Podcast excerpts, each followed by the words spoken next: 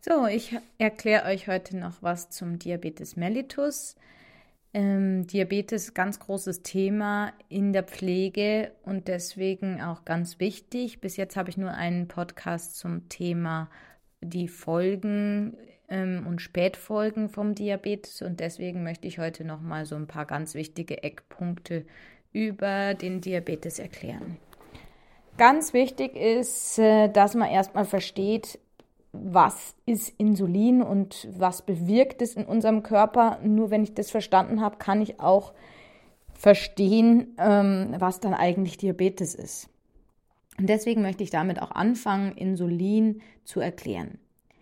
Insulin ist ein Hormon und dieses Hormon wird in der Bauchspeicheldrüse, also im Pankreas, ähm, gebildet. Und das wird immer dann freigesetzt, wenn der Blutzuckerspiegel in unserem Blut erhöht ist, weil das Insulin soll dazu führen, dass der Blutzuckerspiegel gesenkt wird. Also Insulin wird freigesetzt, wenn der Blutzuckerspiegel hoch ist und damit soll der Blutzuckerspiegel gesenkt werden. Wie funktioniert das?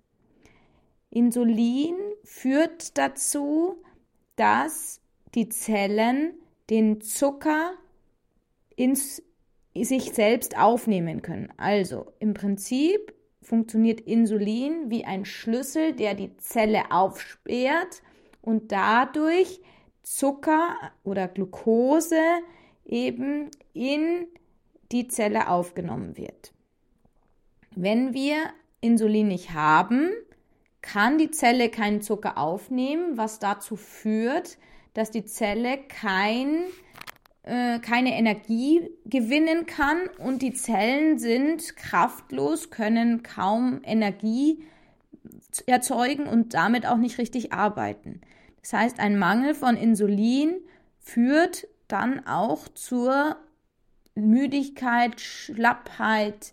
Die Zellen können, wie gesagt, nicht richtig arbeiten. Die einzigen Zellen, die ohne Insulin arbeiten können, sind die Gehirnzellen. Alle anderen Zellen brauchen Insulin, um sich die Energie aus dem Zucker äh, holen zu können.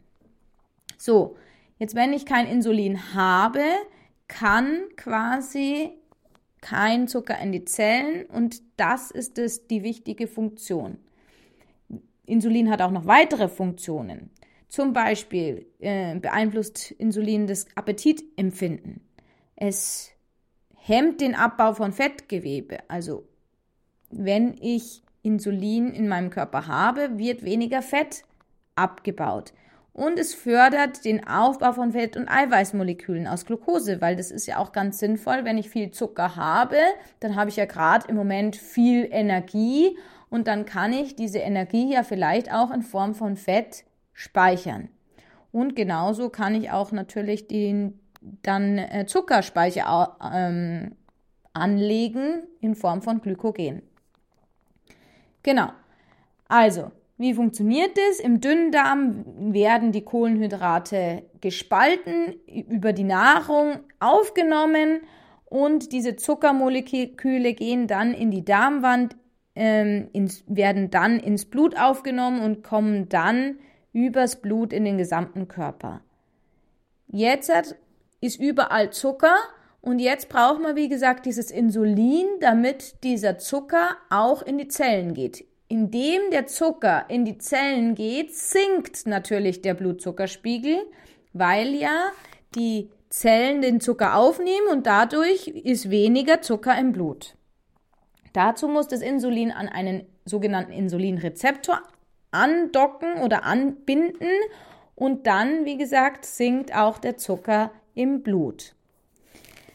Wenn Sie das verstanden haben, dann können wir jetzt auch weitermachen. Es geht jetzt nämlich darum, dass es mehrere Typen von Diabetes gibt. Die bekanntesten sind wohl der Typ eins Diabetes und der Typ zwei Diabetes. Auf die zwei werde ich auch gleich noch weiter eingehen. Es gibt aber noch andere Diabetestypen, zum Beispiel bei Bauchspeicheldrüsenerkrankungen, bei hormonellen Erkrankungen oder auch Medikamenten. Auch einen Schwangerschaftsdiabetes gibt es. Also ähm, verschiedenste Formen. Die zwei wichtigsten Typen, die Sie aber auf jeden Fall kennen sollten, ist der Diabetes mellitus Typ eins. Das ist eine Erkrankung, die durch eine Autoimmunerkrankung ausgelöst wird. Was ist eine Autoimmunerkrankung? Eine Autoimmunerkrankung ist eine Erkrankung, wo das eigene Immunsystem, also die eigenen Abwehrzellen, die eigentlich dazu sind, um, da sind, um Krankheitserreger abzuwehren, die greifen jetzt eigene Körperzellen an, weil sie die irgendwie nicht mehr als eigen erkennen und denken, die sind fremd. Und beim Typ eins Diabetes sind die Zellen, die, die äh, das Immunsystem angreift, leider die Beta-Zellen des Pankreas, also die Zellen, die Insulin produzieren. Und dadurch werden die angegriffen, gehen kaputt und können kein Insulin mehr bilden. Und wenn kein Insulin mehr gebildet werden kann, dann kann natürlich auch keine Zelle mehr das, den Zucker aufnehmen, weil ja das Insulin, das dazu da ist, um die Zellen für den Zucker zu öffnen, nicht da ist. Das nennt man dann einen absoluten Insulinmangel und kann nur behandelt werden, indem ich Insulin von außen zuführe, und das geht leider nur mittels Spritzen, also übers äh, Fettgewebe oder übers Blut. Ähm, über den Magen geht es leider nicht, weil das da zerstört wird. Also wenn ich Insulin als Tabletten schlucken wollen würde, funktioniert es nicht, weil das Molekül ist zu groß und würde dann quasi zerstört werden bei der Aufnahme. Und deswegen muss ich es leider spritzen. Dieser Typ eins Diabetes tritt sehr häufig schon im Kindesalter auf oder auch in der Jugend ähm, und ist quasi eine Erkrankung fürs Leben. Ne? Also die geht auch nicht mehr weg, ist quasi, ja, wenn man sie einmal hat, sind diese Zellen dann leider zerstört. Und dann muss ich eben immer Insulin von außen zuführen. Beim Typ zwei Diabetes schaut das Ganze viel anders aus. Das ist die häufigste Erkrankung. Die meisten, die Sie in Ihrem Leben treffen werden, sind Typ zwei Diabetiker. Die Zahl steigt leider auch immer weiter. Das sind die, die das erst mit der Zeit bekommen, also mit dem Alter. Aber warum passiert das jetzt? Warum kriegt man erst im Alter dann diese Erkrankung? Und zwar hat diese Erkrankung mit dem Lebensstil zu tun. Je mehr man isst, je mehr Übergewicht man hat und je äh, schlechter man sich bewegt und f- verhält, desto wahrscheinlicher ist es, dass man später einmal einen Typ zwei Diabetes bekommt. Der Körper entwickelt hier nämlich eine Unempfindlichkeit gegenüber dem Insulin. Man nennt es Insulinresistenz. Wir haben eigentlich nicht wirklich weniger Insulin, wie beim Typ eins Diabetes, wo wir ja weniger Insulin produzieren, beziehungsweise irgendwann gar kein Insulin mehr. Sondern wir haben Insulin, aber die Wirkung von Insulin ist nicht mehr die gleiche. Ähm, es ist so, dass dieses Insulin nicht mehr dazu führt, dass sich die Zellen super gut öffnen lassen für den Zucker.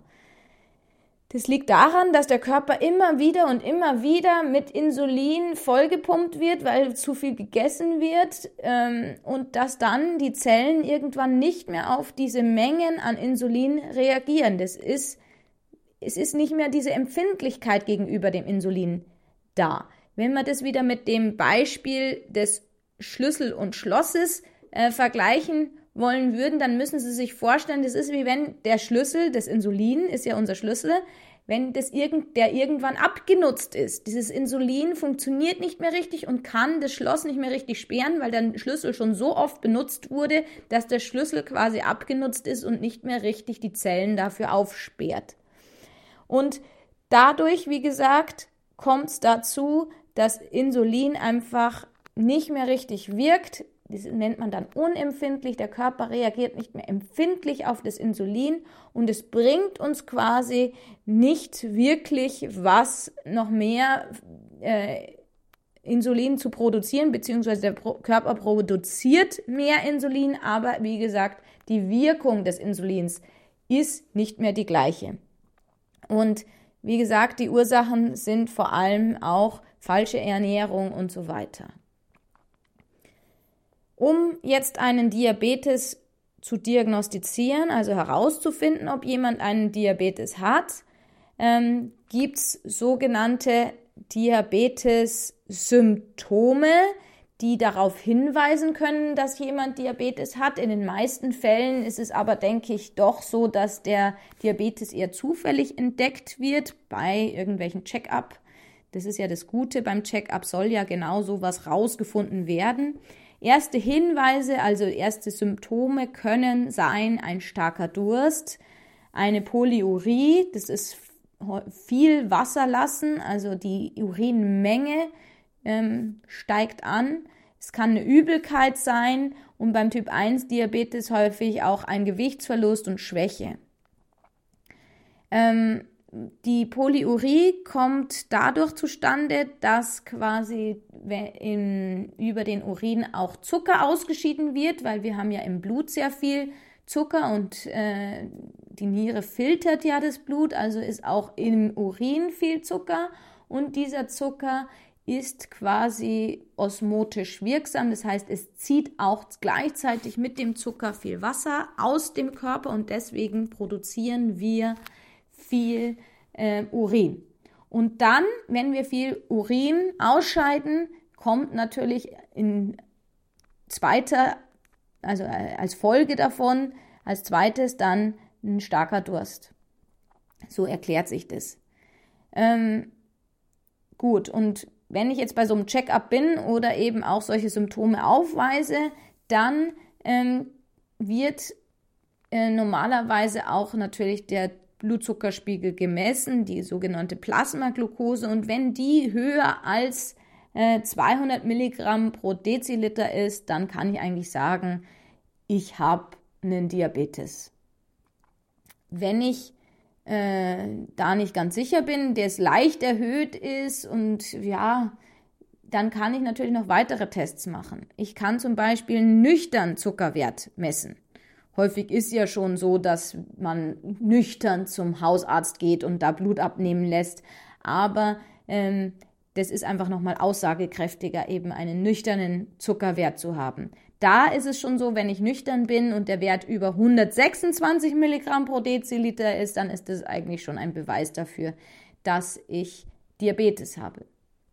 Und dann gibt es noch eine Möglichkeit, um das nochmal genauer zu testen, wenn ich so Grenz, im Grenzfall bin zum Beispiel, dann kann ich ähm, den oralen Glukosetoleranztest machen. Was ist jetzt wieder das? Ja, also das kennen viele, die vielleicht schon mal schwanger waren. Ähm, die haben das normalerweise auch gemacht. Das ist so, auch da komme ich nüchtern, es wird der Blutzuckerwert gemessen. Dann muss ich so eine Zuckerlösung trinken. Das ist eine vorgegebene Menge an Zucker. Dann wird nach einer Stunde, nachdem ich das getrunken habe, die, der Zucker gemessen. Und auch nochmal nach zwei Stunden. Und dann sieht man einfach, wie schnell kann der Körper diesen Zucker aufnehmen, der ja direkt ins Blut im Prinzip geht, weil es ist ja eine reine Zuckerlösung, die muss nicht irgendwie noch abgebaut werden. Die wird dann quasi direkt ins Blut übernommen und kann dann nach zwei Stunden den Zwei-Stunden-Wert bestimmen, der dann auch natürlich nicht über zweihundert Milligramm pro Deziliter liegen darf. Und als weitere Diagnostik kann ich noch den H b A eins C bestimmen. Das ist der sogenannte Langzeitzuckerwert. Der wird auch bei die bekannten Diabetikern immer wieder gemessen, um so zu sehen, wie ist denn eigentlich die Therapie von dem Diabetes? Ist der Patient gut eingestellt?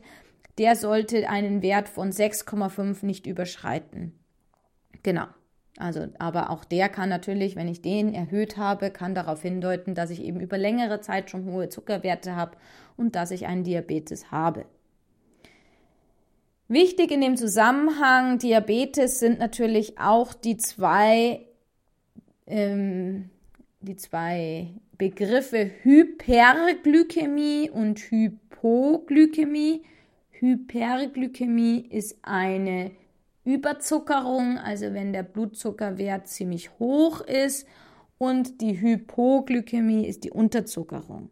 Unterzuckerung kann natürlich auftreten, zum Beispiel, indem ich eine Diabetiker bin und eine Mahlzeit auslasse, indem ich Erbrechen habe oder eine ungewohnte körperliche Betätigung oder einfach eine Überdosierung von Blutzuckermitteln.